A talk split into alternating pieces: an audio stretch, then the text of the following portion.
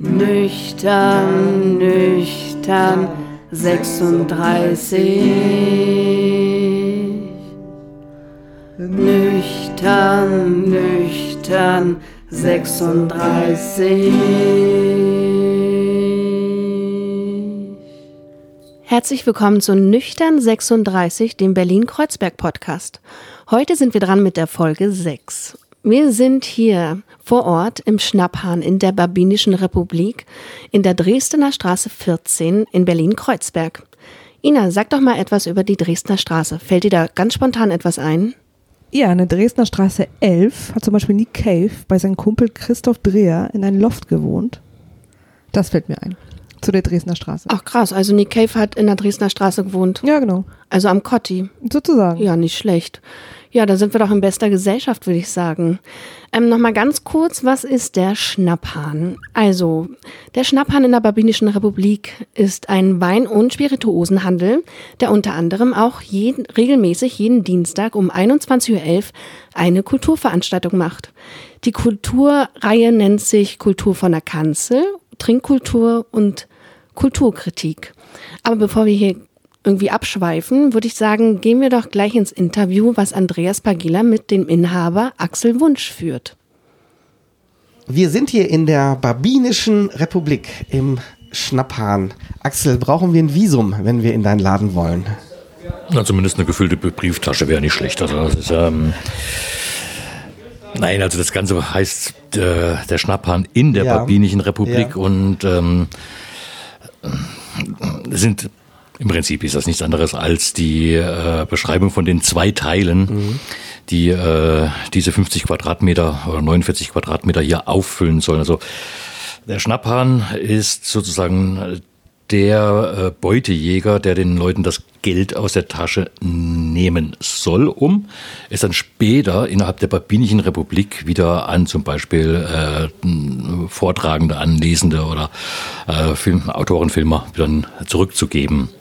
Das war so der ursprüngliche Gedanke. Ich weiß gar nicht, ob, ob man das äh, überbissen will. Die, äh, ja. Was das überhaupt bedeutet. Der Schnapphahn, der Schnapphahn ähm, ist ein alter mecklenburgischer, glaube aus der kommt es, sind Raubritter gewesen. Mhm. Oder besser gesagt, soziologisch betrachtet sind das eher äh, ehemalige Edelleute, die so im Übergang von Mittelalter zur Neuzeit aus diesen ständigen Systemen geflogen sind und dann halt ähm, sich anderweitig äh, ihr Geld beschafft haben. Das können auch dann äh, durchaus Machtpolitiker gewesen sein, wie die Quizos und so weiter, die dann ganze Städte gleich überfallen haben. Aber in der Regel waren es Leute, die äh, auf der Straße ihre Beute gesucht haben. Die Babinische Republik wiederum war etwas ganz anderes. Das war, jetzt muss ich direkt nachdenken, müsste es eigentlich wissen, aber es war auf jeden Fall in Polen, war das seinerzeit in Polen-Litauen 1500 30, 1568. Wir haben es nachrecherchiert natürlich, weil wir dachten, das kommt auf jeden Fall. Waren das äh, knochenharte Intellektuelle, die auf dem Landgut eines ähm, Staroste, also heute würde man sagen Landrat, mhm. sich getroffen haben. Und zwar in einem Ort namens Babin, gibt es immer noch, und äh, beschlossen haben, eine virtuelle Republik zu bilden, die äh, den polnisch-litauischen Staat in seinen, all seinen Ämtern und Funktionen eins zu eins nachbildet. Das Ziel des Ganzen war, äh, Leute zu Ehren oder zu Ministern und dergleichen zu ernennen, die ihnen schlicht und ergreifend auf den Geist gingen. Mhm. Und äh, sie wollten die sozusagen dann öffentlich entsorgen auf diese Art und Weise. Und äh, dafür haben sie dann die Titel übernommen eben aus diesem aus dieser aus aus, aus Polen Litauen haben das haben Urkunden ausgefertigt und haben die Leute bereist ich denke mal das hat sich alles um Krakau herum abgespielt mhm. den Königssitz damals und äh, es war es war keine Ehre, von denen aufgesucht zu werden. Und, ähm, aber die waren hartnäckig, haben insistiert darauf, also um Ruhe zu geben, haben dann die Leute das wohl angenommen. Bestes Beispiel ist halt ja was ich zumindest noch weiß aus, dem, aus der Geschichte des Grotesk-Komischen von 1798. Das ist der in deutscher Sprache zumindest äh, einzige wirklich erhaltene oder ausführlichste Blick in die Subabinische Republik. Die äh, Bestes Beispiel, ja, wer viel geredet hat von Dingen, von denen er nichts verstanden hat, der wurde halt zum Bischof ernannt. Und wer es übertrieben hat, wurde Erzbischof und so weiter. Das war, glaube ich, auch dieser Grundgedanke, dieses Ironische dann, dass man Das- immer ins Gegenteil dann die Rolle zugewiesen bekommen hat. Ganz genau, ja. Und es soll angeblich nur einer gewesen sein, der sich freiwillig gemeldet hat. Das war wohl der damalige König Sigismund der Zweite, weil der irgendwann davon gehört hat. Man muss bedenken, diese Leute waren alle irgendwo am Hofe angestellt auch oder sowas beschäftigt. Und der hat dann wohl gefragt, ob sie denn einen König hätten. Und die haben auch nur lateinisch miteinander geredet, diese Leute. Und äh, Gervinus, so auf sein lateinischer Name, hat dann wohl geantwortet, sie würden sich nie erdreisten, für ihre komische Republik einen anderen als den rechtmäßigen Herrscher der Polen und Litauer zu nehmen. Ob Sigismund äh, die Ironie erkannt hat, weiß ich nicht. Ich weiß allerdings, dass es große Kreise gezogen hat, diese Babylische Republik. Es gibt ja wirklich viel Literatur auch darüber, gerade in den Jahren 1800, dann hat man sich sehr viel damit auseinandergesetzt. Ähm, ich spreche selber Polnisch, also habe dann noch ein bisschen recherchiert.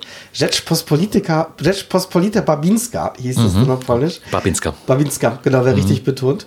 Und das fand ich dann wirklich sehr faszinierend. Und jetzt lebt sie hier fort bei dir sozusagen im Schlafhahn. Da bin ich drauf gestoßen, ja, weil ursprünglich war der Schnapphahn gedacht als ein Konglomerat, als, als Geisthandlung, also Schnäpse auf der einen Seite, Bücher auf der anderen und dann eben äh, die äh, Literatur oder halt äh, irgendeine Form von Miniaturschauspiel, weil ist ja kaum Platz hier.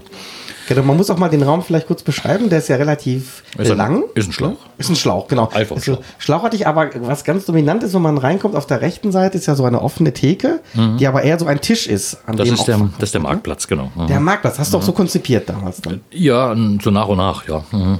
Das Ganze ist ein Organismus, das hat sich ja völlig anders entwickelt, als ich ursprünglich wollte. Also, Also, du hast ja 2010 den Schnapphahn gegründet, ne? Mhm. Ja.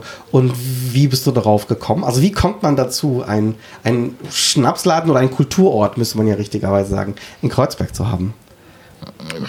Ich weiß es nicht mehr. Ich weiß es nicht mehr. Ich weiß nur, dass irgendwie nach 20 Jahren vor Rechnungsprogrammen und SAP-Programmen und sonst irgendwas und äh, aber irgendwann die hatte ich die Nase voll und ich war ja schon mal freiberuflich tätig als äh, Journalist. Und dann dachte ich mir, es kann nicht schaden, äh, rund um äh, das künstlerische Kreative sich ein Gewerbe aufzubauen. Das war der Grundgedanke. Und das mit dem Schnaps, ich komme halt ursprünglich schon aus einer Gegend, wo Schnaps eine Rolle spielt. Und äh, ja, es gab wohl mal einen Schlüsselmoment überhaupt. Das hat was mit meinem Vater zu tun. Der äh, war als äh, Holzkaufmann für ein Sägewerk tätig und hatte dadurch immer mit Bauern zu tun, Waldbauern. Und die hatten auch immer Schnaps gebrannt, in der Regel Versuch und Fehler. Und äh, aber einmal ist es halt richtig, hat es wohl richtig geklappt. Und äh, es war das erste Mal, wo ein ganzer Kreis, geschwätziger Kreis, schweigend um den Tisch saß und hat auf die Gläser geguckt. Das ist vielleicht hängen geblieben. Da also, dass dann so die Art, eine bisschen Leidenschaft entstanden ist. Aber äh, ich weiß es nicht mehr. Aber es muss auf jeden Fall plötzlich sehr viel Langeweile da gewesen sein in meinem, in meinem Brotjob. Okay. Also man könnte ja mit den, mit den Bauern fast noch eine Querbeziehung zur Babinischen Republik machen, weil auf Polnisch heißt ja ähm, so schwarz gebrannter Schnaps Bimba. Ne? Bimber, genau, ja. Mhm. Und insofern musste ich auch daran denken, natürlich. Ne? Auch wenn es dann eine ganz andere Bedeutung hat. Ja, angeblich, also äh, ich habe ja durchaus ja polnische Leute und aber die äh, und es gibt ja wahrscheinlich extrem viel Literatur in Polen über die Babinische Republik. Aber so richtig vertieft hat sich noch leider keiner. Also sie waren auch nicht bestechlich, äh, um sich da jetzt äh, in scheinbar in ein, das Land, in dem sie ohnehin im Unfrieden leben, ähm, wieder zurückzubegeben und Bibliotheken aufzusuchen. Deswegen weiß ich nicht so viel. Aber die eine meinte, dass das auch ein Wortspiel sein könnte weil äh, Babin oder die Babiner ist die ist, äh, Großmutter. Großmutter, genau. genau. Und äh, äh, Babinich oder Babinskaya, Babinskaya oder so ähnlich könnte ähm, so etwas bedeuten wie äh, altjüngferlich zänkig. Aber könnte man auch so weiterführen. das steht jetzt so im Raum, dass genau. ich kann es nicht nach, ich kann es Genau. nicht überprüfen. Was war dein Brotjob vorher? Was hast du vorher gemacht? Na, ich habe bei einem Verlag hier in Berlin gearbeitet, einen Zeitschriftenverlag. Mhm. Gibt's aber nicht mehr. Und äh, Ich weiß, Friede der Asche. Du hast ja auch, du hast ja auch ähm, als Restauranttester und äh, Gastrotester gearbeitet. Äh, deswegen war vielleicht auch der Gedanke da naheliegend, selber einen Laden aufzumachen. Du hast mitgearbeitet an zwischen Sekt und Selters und zwischen Schrimps und, Und Schaschlik. Schaschlik, ja, das ist genau, ja. Das, das hat Spaß gemacht. Das war fast zehn Jahre lang. Bücher waren das richtig gewesen für einen Verlag, der sich äh, in, in, in Kattolsburg bei Nürnberg oder bei, bei Fürth der sich mit diesen Reihen äh, sein äh, schwer verkäufliches äh, anderes Portfolio finanziert hat. Tatsächlich. Und wie war das dann? Ich meine, du hast dann ja eine unglaublich spannende Zeit miterlebt, die 90er, ähm, worüber ja alle immer reden, die wilden 90er in Berlin, alles im Aufbruch, tausende von neuen Läden entstehen, die gibt es teilweise nur einmal Dienstagskneipen, Mittwochskneipen oder sowas. Wie hast du das in Erinnerung? Oh, die 90er. Die 90er, die war, also für mich persönlich war, die, Ja. war das einfach eine, eine spannende Zeit. Äh, wie gesagt, erstmal mit äh, Studium abgeschlossen, dann äh, halt relativ schnell Erfolge gehabt als Journalist, als Buchautor und so weiter. Und dann, äh, ja, persönlich natürlich auch mit einer neuen Freundin und allem drum. Also, ja, wenn ich jetzt da an Details drüber nachdenke, ich weiß nicht, ich kann mich auf jeden Fall erinnern an die, an die Anfangszeit und an dieses äh, Laufen über Schuttberge und durch Kellerlöcher einsteigen, um irgendwo dann äh, völlig warmes äh, Bier zu trinken, zu ähm, Musik aus DDR-Kassettenrekordern und so weiter. Das war schon spannend, ja, da. Also das war aber der Anfang. Danach weiß ich es gar nicht mehr, weil dann äh, war ich ins, ja, bin ich in andere Prozesse irgendwie reingeraten und war dann mehr so persönlich fokussiert, glaube ich. Wenn man jetzt, wenn wir jetzt äh, immer weiter Fragen stellen, dann fällt mir bestimmt ganz, ganz, ganz, ganz, ganz viel noch wieder an Details ein. Hattest du damals einen Lieblingsladen, der dich beeindruckt hat? Naja, also gut, also in, in, in Ostberlin, ich kann sie nicht, ich kann die gar nicht mehr zuordnen, aber die müssen, das muss alles irgendwo um die Ha- Hamburger Straße oder sonst da irgendwo gewesen sein. So ganz genau weiß ich es nicht mehr. In Kreuzberg war es der Elefant. Das weiß ich. Also am, am, am Heinrichplatz, dem zukünftigen Rio-Reiser-Platz, also am, am Heinrichplatz. Das war nämlich auch ganz spannend. Da, Das war damals mein Lieblingsladen und wir hatten ja da diese Reise, diese, diese Kneipenführer waren ja so belletristische äh, Führer, prosaische und lange beschrieben und ähm, so gut beschrieben, dass der dann später tatsächlich im äh, Manager-Magazin als Empfehlung auftauchte. Äh, als Ort, wo man, wenn man jetzt als äh, Neuausbeuter nach Berlin kommt, ähm, sofort hingehen muss. In der nächsten Auflage habe ich das dann korrigiert und habe geschrieben, ich bin gespannt, wie es aussieht, wenn die Täter auf ihre Opfer treffen. Es war Täter-Opfer-Ausgleich, sozusagen am Tresen äh, könnte man dann machen. Genau. Ja, aber das war ja, also, das, also die in, in, damals im Osten, ich, die kriege ich, also die räume ich gar nicht mehr hin. Da ist, da ist auch nichts mehr erkennbar. Als ich das, ähm, also ich war jahrelang seit, seit den 80er Jahren immer in Ostberlin, weil wir da eine Freundin hatten im Prenzlauer Berg und ähm, und als dann nach den 90ern war, hat man dann auch das erste Mal dann, ich, ich weiß es noch, das muss auch Acker, Hamburg, irgendwas da hinten gewesen sein. Da lief ich da durch, die Fassaden bröckelten, es lag Schutt auf, den, auf, den, auf, den, auf der Straße und ein unangenehmes Brummen. Und da hatte ich dann Angst und lief dann aber weiter. Und dann kommt tatsächlich inmitten diesem ganzen Unbill eine Kehrmaschine der BSR. Wie aus dem Nichts sozusagen. Völlig, völlig absurd. Es gab da nichts aufzuräumen. Also jedenfalls ich mit der Kehrmaschine. Und wie sah die Dresdner Straße damals aus? Bist du damals direkt nach Kreuzberg gezogen? Na, ich habe von Anfang an, ich war von Anfang du Seit hergekommen? 81 war, Ja. war ich hier, ja. Oder, ne, ja, also man direkt hier in Kreuzberg, Wrangelstraße 44, erster Hinterhof, Pferdestall. War es gewesen. Und wie hat sich in deinem ähm, Eindruck Kreuzberg verändert in der Zeit? Du hast ja sehr spannende Zeiten dann miterlebt. Also die legendären 80er Jahre, von denen man ja immer sagt, wer sich daran erinnert, der war nicht dabei. An die Zeit an sich ja sehr viele noch erinnern, also sehr, sehr intensiv. Ja, Kreuzberg hat sich, also ich weiß nicht, ob es einen besseren hat sich sicherlich nicht verändert. Also jetzt einmal für die, für die, um hier zu leben, also äh, bis in die 90er, ich habe immer in der Wiener Straße gelebt, musste ich diese Straße gar nicht verlassen. Um, äh, ich hab, es war alles da, vom Bäcker über den äh, Drogisten, über äh, Lebensmittelläden, Hausratsläden, es war alles da. Da ist ja nichts, nichts, nichts, nichts. Man muss ja jetzt für jede Drecksschraube muss man in so ein Bauhaus fahren. Und ähm, ja, also das, jetzt ist halt nur noch ein, ein einziges Fressen und Saufen. Gut, ich bin ein Teil davon. Sollte ich vielleicht vorsichtiger sein. Aber es ist halt dieses Übermaß ist einfach da. Halt, ne? Wie bist du damals auf das Ladenlokal hier gekommen? Äh, Zufall, das war ein Missverständnis. ein Missverständnis von der GSW Selig. Die haben dich angeschrieben und dir einen Vertrag geschickt und gesagt, Nein, also ich, äh, ich dachte, ich muss jetzt irgendwann mal erwachsen werden und habe eigentlich gar nicht mehr in Kreuzberg gesucht, sondern mal raus aus dem Westberliner Südosten und habe mich dann mehr nach Schöneberg oder Charlottenburg orientiert. Und irgendwann aber ist dann plötzlich die Dresdner Straße da gewesen. Dann habe ich mich beworben. Und dann äh, war auch lange nichts mehr zu hören, bis auf einmal halt äh, Herr Reis von der GSW anrief, ob ich noch interessiert wäre. Ich sagte, ja natürlich bin ich da interessiert. Dann haben wir uns getroffen, haben ein Gespräch geführt und es lag ein merkwürdiger Plan auf dem Tisch und dann habe ich mal gefragt, sagen, von welchem Laden reden wir eigentlich? Ich hatte mich eigentlich für einen ganz anderen beworben gehabt und es ist dann durcheinander geraten und dann war es der hier. Und da war halt da gleich die Kanzel eingebaut und dachte ich, das ist wunderbar, nehmen wir. so die guten alten Zeiten in Kreuzberg werden die Läden zugewiesen. Also du wählst sie nicht aus, so, der Vermieter rufen an, so, der Laden passt zu dir oder das ist dann so. Genau. Ist ja manchmal tatsächlich so. Und diese Idee dann auch mit dem Kulturprogramm, was ihr normalerweise macht, also jeden Dienstag, ja normalerweise um 20.11 Uhr, glaube ich. 21.11 Uhr. 21.11 Uhr, wenn gerade nicht äh, Corona ist oder andere Dinge. Ja, die letzte war am 13. März mit Arndt Beck hm, zum 100. 100. Tag der, des sogenannten Kapp-Putsches beziehungsweise der Niederschlagung der, der Ruhrarmee. Was ist das, ähm, was steht dahinter mit, also wen lässt ihr hier lesen? Sind es zumeist Lesungen, die hier stattfinden? In der Regel sind es Lesungen tatsächlich, ja.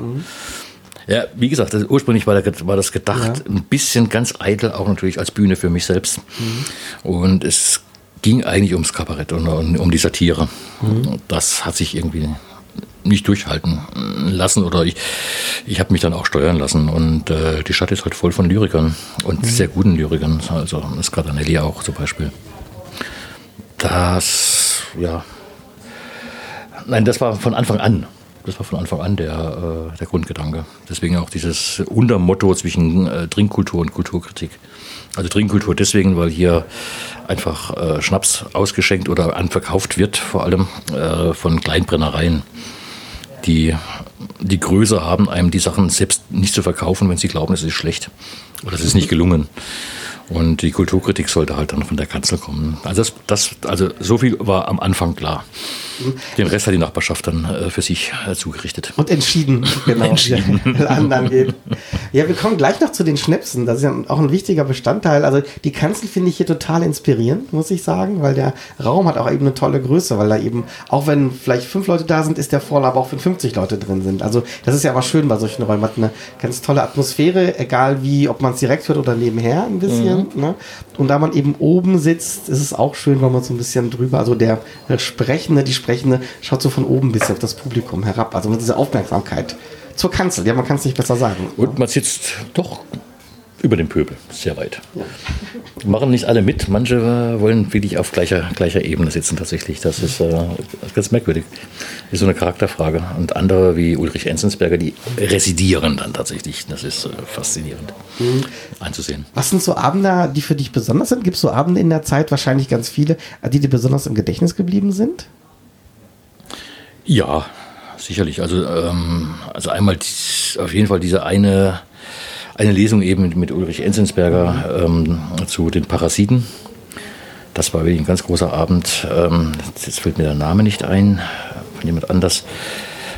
Dann aber auch die, äh, die Konzerte von einem Franzosen, der praktisch 365 Tage im Jahr auf Wanderschaft ist. Äh, Fred Raspail, das war schon klasse. Richtig klasse. Letzteres war sehr laut.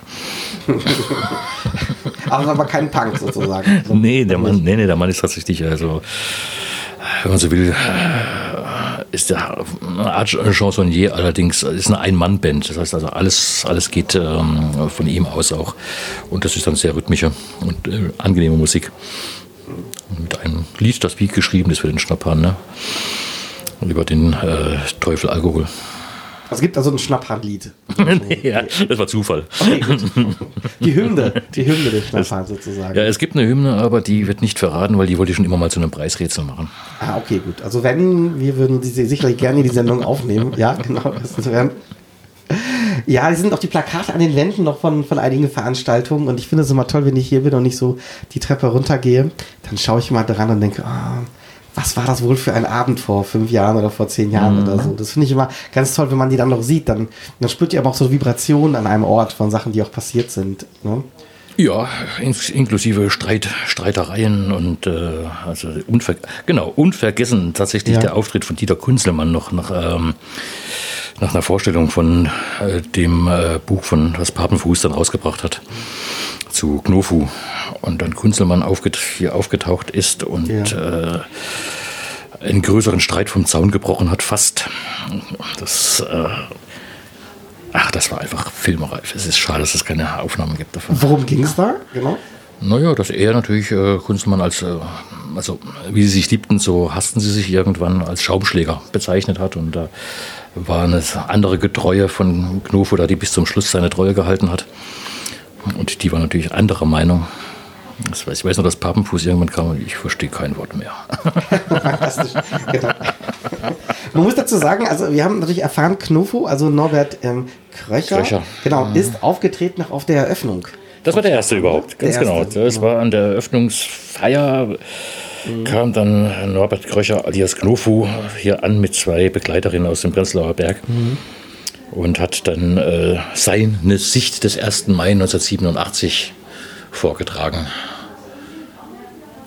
Das war spannend, aber natürlich in dem Rahmen, äh, wo alle nur trinken wollten, äh, falsch spaziert. Aber gut.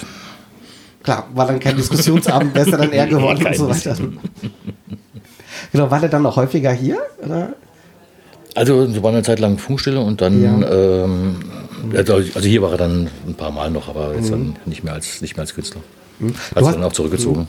Verstehe, du hast ja selber Politikwissenschaften studiert und Publizistik, oder? Genau. Also konntest du es wahrscheinlich auch in den Kontext dann einordnen, Und das konnte ich einordnen. oder? Ja. Und wo wir gerade beim Sortiment waren, ähm, 200 Schnäpse, also Brände. Du alles, wenn die Regale voll sind, sind es ungefähr 200, ja. Mhm. Und du hast ja gesagt, das sind alles von kleineren Brauereien, also Distillen, Die, also die, die Obstbrände, ja, Ja. ne? die, äh, die, die internationalen Schnäpse, die ich jetzt so aufbaue, kann ich nicht alles nachprüfen. Ne? Aber da, also worauf ich achte, ist, dass sie möglichst keinen Farbstoff enthalten und äh, nicht gezuckert sind und ähm, aromatisiert sind oder halt rückverdünnter, gezuckerter, aromatisierter Alkohol, fürchterliches Zeug. Ja. Also man kann sich vorstellen, ungefähr, also ein, ein äh, Brandy, den ich habe, der ist es, glaube ich, 0,35 oder ist bei 40 Euro. Für das Geld bekommt man einen 103er von Osborne. Glaube ich, drei Liter oder vier. Gut. Irgendwo muss das Geld dann bleiben, sozusagen. Ja, ne? Und wie stellt sich das Sortiment dann zusammen? Klar, du, du mm, fährst dann zu Messen, probierst die dann. Kommen die auf dich zu oder ist es mehr auch aus den Kunden, die dann sagen, bestell mal das und das? Alles drei. Alle, Also alle drei passen. Also die, die, äh, mein Hauptbestand, das sind Leute, die ich dann kennengelernt habe. Ne? Die meisten sind aus dem Schwarzwald und da gibt es auch die meisten, schlicht und ergreifend. Und unangenehm, also unfassbar angenehme Menschen. So. Das war das, das Un war jetzt zu schnell. Nee, und das, das passt halt auch dazu. Also ich muss jetzt keine Miesmuffel irgendwas abkaufen. Ne? Und so. Und das passt dann schon. Die habe ich kennengelernt. Dann manchmal kommen Leute, wenn sie in Berlin sind, bei mir vorbei und fragen. Oder ich bekomme tatsächlich mal auch mal eine Empfehlung, weil wenn halt äh, jemand durch den Schwarzwald reist und findet ein offenes Scheunentor, ich kann ja nicht alle kennen und äh, es schmeckt, dann sagt er mir das und dann versuche ich. Oft äh, klappt das dann natürlich nicht, weil die gar nicht in der Lage sind, was zu verschicken. Also Rolf hat mal irgendwo ein älteres Ehepaar, ein wirklich fantastischer Schnaps, aber äh, die saßen in ihrer Küche und wussten gar nicht, was, er, was sie da tun sollen. Okay, aber wirklich, ist wirklich hausgemacht. Das ist dann wirklich. Äh, Ja, deswegen, also habe ich die jetzt nicht, weil äh, die meisten, das verlangt ja auch eine gewisse Logistik von den Leuten. Ne? Meistens Ja, sind dann irgendwelchen Winzergenossenschaften angeschlossen, wo sie die Kartons herbekommen und, und, und, und, und. Also das ist, das schafft nicht jeder. um, also hast du dann schon ein ziemlich einmaliges Sortiment hier, kann man sagen, für Berlin, oder? Was schon sehr ausgewählt ist. Also im, ja, ne? also das Schnaps ist ja, oder Ostbrände ist ja komischerweise plö- urplötzlich ein, ein Mode geworden. Ich weiß gar nicht, wie das passieren konnte. Vielleicht, weil sie ähm, schmecken. Ne? Ja? Und jetzt wird halt viel mit Kraft gemacht und damit habe ich jetzt wenig am Hut, weil also diese Brenner, die ich hier habe, die kraften seit in der vierten Generation schon vor sich Eben die hin Kraften nur. Ja, genau. Mhm. und ähm, die kennen das Wort noch nicht mal. Was verkauft sich am besten oder schnöde gesprochen, aber was wird am meisten nachgefragt von deinen Kunden? Gibt es so einen Dauerbrenner, wo du sagst, irgendwie davon habe ich immer so viele Flaschen da, was wird immer gekauft? Ein stinknormaler Obstler aus der Nähe von Heidelberg. Tatsächlich. Das muss man nachher noch probieren. Also wenn das der, der ultimative Geheimtipp ist, ist das natürlich spannend, genau. Ich sag nicht welcher Fall. Das, Okay. ist, das reicht ja nie. Es gibt ähm, ein paar Leute, die das halt dann regelmäßig kaufen und, ähm, und für die ein Leben ohne nicht möglich ist. Und für die halte ich, das muss ich ja immer zurückhalten. Wie machst du es bei den Weinen? Du hast ja auch eine große Weinauswahl hier. Ja, das war ja Zufall. Weine, mit den Weinen, ich hatte nicht die Absicht, einen, noch einen Weinladen nach, nach Kreuzberg zu tragen. Aber ich brauchte welchen für die Veranstaltungen. Ja. Und äh, damit habe ich so eine kleine Tür geöffnet. Und das ist dann mit jeder Küchentür, dann kommt der Kater, stößt sein Hirn dazwischen, dann ein Quadratschädel dazwischen, dann ist die Tür auf. Und außerdem habe ich festgestellt, äh, also eine Flasche Wein trinkt sich schneller als eine Flasche Schnaps. Tatsächlich, ja, stimmt. Also es, ohne, Klar. ohne geht es gar nicht. Und dann äh, ja, habe ich mich erinnert, dass äh, alte, alte äh, Kampfgenossen Weinimport haben und so weiter. Und hat man sich dann so langsam aufgestockt. Jetzt wird es immer mehr natürlich. Es macht doch immer mehr Spaß. Kommen dann deine Kunden hauptsächlich hier aus dem Kiez oder kommen die auch aus anderen Gegenden von Berlin? Ne, Für ein paar bestimmte Schnäpse kommen Leute aus Charlottenburg. Aber das ist dann, aber in der Regel ist das von hier. Also denke ich mal, ich frage nie genau nach, aber ich gehe davon aus. Also die, die aus Charlottenburg kommen, sagen das auch. Die Kreuzberger sagen es nicht. Aber war das, es ist eine ganz interessante Mischung hier aus diesem, was wirklich toll ist in der Atmosphäre, dass es ja einmal eben eine, eine Spirituosenhandlung ist, aber man eben vor Ort auch trinkt. Also es geht ja fließend über dann in eine Bar. Kneipe würde ich nicht sagen, was tatsächlich ja eher dann doch eine Bar ist oder man die Schnäpse oder Wein trinkt und so. Ne? Und diese Offenheit, finde ich, ist was ganz Besonderes, so ein Alleinstellungsmerkmal für mich von, von dem Schnapphahn, dass man eben dieses Forum hat und um diesen großen Tisch herum steht. Am was, Eingang. Was viele ne? abschreckt, ne? muss man dazu sagen. Also ich habe festgestellt, dass sich äh, die meisten neuen äh, Gäste, die kommen über den Sommer, wenn die Tür auf ist, also wenn die Rückzugsmöglichkeit gegeben ist. Ne? Oder wenn man noch mal reingucken kann im, im Winter, wenn dann äh, am Eingang da halt Leute stehen, dann trauen sich viele nicht rein. Dann wird meistens die jüngste Frau und charmanteste Frau vorgeschickt, zu fragen, ob das privat ist. Männer machen das nie. Die Männer trauen sich nie. Das sind dann immer nur die, die, die Frauen. Die Psychologie der war, aber das ist, kann ich glaube ich nachvollziehen. Das stimmt wirklich. Ich dachte glaube ich auch das erste Mal, als ich hier war, weil man sich eben nicht sicher ist, ob es privat ist. Ne? Es könnte eben auch eine private Feier sein und dann zögert man, zögert man so ein bisschen. Genau. Ja, das ist die Frage. Ist das privat? Aber wenn man das einmal überwunden hat, ist es natürlich toll, weil es sich dann viel schöner dann durchmischt. Ja, die meisten bleiben auch. Also jetzt fehlen viele, ich weiß nicht. Ähm, also seit, seit April hat sich halt einfach was getan. Ne? Viele sind weg, manche waren auch tatsächlich weggesperrt in ihren jeweiligen Heimatländern. Es ist halt, es ist schon sehr international, ne? also aus, von Israel und Polen und äh, Spanien viel. Und da, da warte ich mal, wie viele da wieder zurückkommen. Mehr bleibt mir nicht übrig. Gibt es eigentlich irgendwelche ähm, so Neuigkeiten auf dem, auf dem Schnapsmarkt oder so, Spirituosenmarkt, wo du denkst, es entwickelt sich auch mehr und mehr in die Richtung? Du hast ja gesagt, also die Obstbrände sind im Kommen tatsächlich. Ja, es entwickelt sich halt etwas anderes. Also, dass Ja. die, ähm, äh, die, die Wertschätzung ist gestiegen. Und das heißt, das bedeutet auch, dass jetzt mehr Leute, die oder junge Leute, die die Höfe ihrer Eltern übernehmen, äh, das Brennrecht nicht verfallen lassen, sondern also ohne dem Siegel des Craft dann Ja. ähm, wieder, wieder brennen und dann dadurch aber auch einen Markt finden, zumindest jetzt in den Städten. Ne? Also es, das, ist, das ist das Positive ne, an diesem Marketingbegriff tatsächlich. Also an diesem Marketingbegriff mit Kraft, Ja, ne, ja. meine ich damit. Das, da werden viele ermuntert und ich habe auch ein paar kennengelernt und ähm, die hätten das wahrscheinlich nicht gemacht sonst, ne? Weil sie einfach Angst gehabt hätten um äh, man hat heute Kupferkessel, man hat, man hat nicht mehr das wie früher aus, aus, aus, aus Blech und sonst was. Es ist Kupferkessel, das ist, äh, du hast ständig irgendwelche Ämter im Nacken. Hey, sie sind mal verblombt Und- und- irgendwie. und- Diese Brennrechte ist ja sehr kompliziert. Ja, das ist das Abfindungsbrennrecht. Ah. Das bedeutet, ähm, du darfst eigentlich nur 300 Liter im Jahr eigentlich herstellen und ähm, da werden pauschale Steuersätze an, an, angesetzt. Und dann gibt es natürlich das andere, wo die dann verplombt sind, Ja. wo dann also Milliliter genau äh, abgerechnet werden kann. Die meisten hier sind, die ich habe, sind Abfindungsbrennereien, die dann das Brennrecht ihrer Nachbarn mit übernehmen und dadurch ein einigermaßen erkleckliches Sümmchen an, an, an Litern kommen. Ja, ja, klar, weil ansonsten glaube ich auch 300 Liter sind nicht so viel, wenn man jetzt denkt, man müsste Nö, davon das leben. ein- ist schwierig. Privater. Genau, so privat nebenher Ja, wahrscheinlich. Genau. Klar, aber deswegen ist natürlich auch diese ganze Liebe und diese handwerkliche Sache dann drin, wahrscheinlich, die man dann schmeckt. ne? Es sind nicht alle begabt, natürlich. Ne? Also ich glaube, es gibt noch äh, 20.000 Brennrechte. Es gibt ja keine neuen mehr, leider. Mhm. Ja. Also der Staat will das ja weghaben, die EU will das sowieso weghaben. Ach so.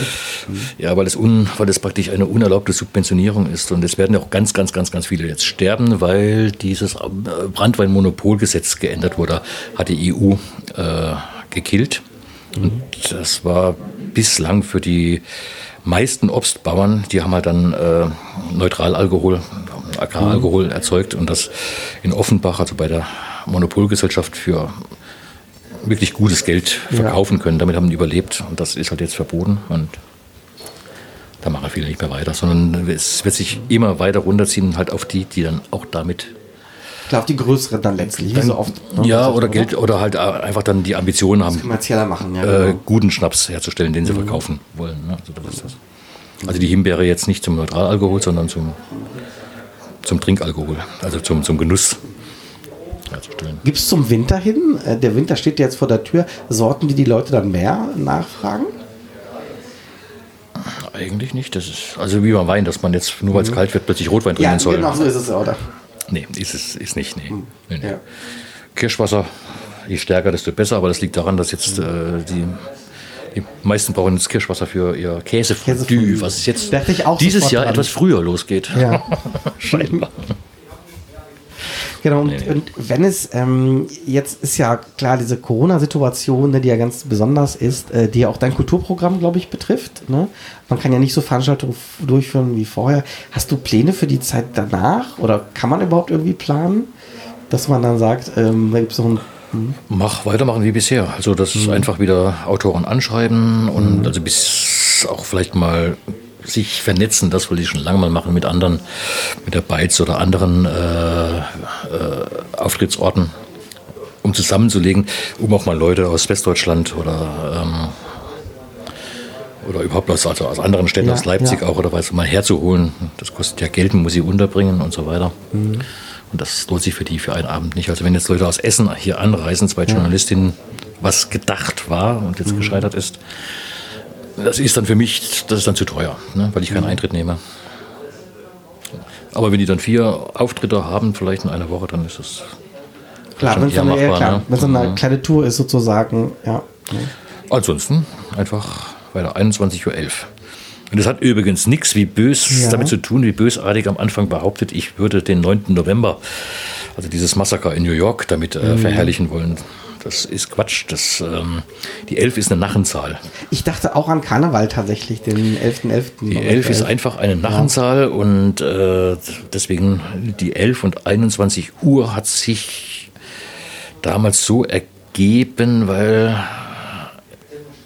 ich diese halbe Stunde, ursprünglich war es als halbe Stunde gedacht, zwischen äh, Abendvorstellung und Spätvorstellung von Babylon Ja. gedacht hatte. Dadurch kommt die 21 und die 11 hat sich einfach, weil es eine Nachenzahl ist und weil sie ähm, auf das ähm, Satirische oder Lustige dann hinweisen soll. Hast du noch so eine Wunschveranstaltung, die du noch gerne machen würdest? Mit Sicherheit, aber jetzt, äh, das fällt mir ad hoc nicht ein. Mit Sicherheit. Also heute Nacht werde ich im Schlaf hochschrecken und ich werde sie dann nachreichen. Okay, sehr gerne. Wir kommen auf jeden Fall. Genau. Ja, mh, also vielen Dank für die Einblicke in, in deine Arbeit und auch den Alltag ähm, hier im Schnapphahn. So, zum Abschluss fragen wir immer natürlich gerne unsere Gäste so zwei, drei Fragen. Eine ist, ähm, wenn du nicht hier wärst, wo wärst du dann? Wenn ich nicht hier wäre, Mhm, Genau, oder wenn du nicht den Schnapphahn leiten oder haben würdest. Räumlich oder. Oha. Also räumlich kann ich mir alles vorstellen. Das, äh, also das, da kann ich mir alles vorstellen. Da es diesen Verlag nicht mehr gibt, wäre ich auf jeden Fall nicht mehr da. Wo wäre ich denn dann? Also das Einzige, was mir fehlt, und das Ja. ist tatsächlich die Sache, das ist Zeit. Und ich habe ja auch mal angefangen, hier ein, äh, einem An Roman anzufangen über also eine Satire auf äh, äh, provinzielles Leben. Das habe ich auch hier dann mehrfach vorgetragen, die jeweiligen Abschnitte. Dann ist es halt eingeschlafen, weil ich einfach die Zeit nicht mehr habe. Ich denke, ich wäre am Schreibtisch. Sehr gut. Das eine, die Dauer schließt das andere dann ja nicht aus. Also insofern. genau. Ähm, hast du einen Lieblingsplatz, wo du bei den Lesungen sitzt? Wenn, bei meinen eigenen? Genau. Ja, ich stehe an der Theke. Also, an, also am Marktplatz. Ja, klar, am Marktplatz, genau. Und um was uns wirklich interessieren würde, wenn du Kreuzberg etwas sagen könntest, was würdest du Kreuzberg sagen? Werdig. Einfach nur werdig und versuch mal wieder etwas zu downgraden, zurückzukommen. Ich fahre, muss dazu sagen, manchmal fahre ich wirklich in bestimmte Gebiete in Charlottenburg, weil ich mein altes West-Berlin da wiederfinde. Das ist, da hat man fast schon eine Träne im Auge. Und dann, weil dieser ganze Alarm, dieser ständige Karneval, der mittlerweile hier herrscht, mit, mit der Konsequenz, dass, also auch ich werde in fünf Jahren hier nicht mehr sein. Wahrscheinlich werden, werden wir hier alle mit Peitschen rausgetrieben. Also von daher wäre es ähm, einfach sinnvoll, einfach zurück zu, ein wenig zurückzufahren, unattraktiver wieder zu werden. Aber das ist Wunschdenken. Aber wertig. Axel Wunsch, vielen Dank. Das war Nüchtern 36, der Berlin-Kreuzberg-Podcast mit Hilde Haberland Ina B. und Andreas Pagela. Wir sind übrigens jetzt auf Instagram unter Nüchtern36 zu finden. Wir freuen uns über jedes Däumchen. Ja, jedes Däumchen wäre ein Träumchen. Nüchtern, nüchtern, 36. Nüchtern, nüchtern, 36.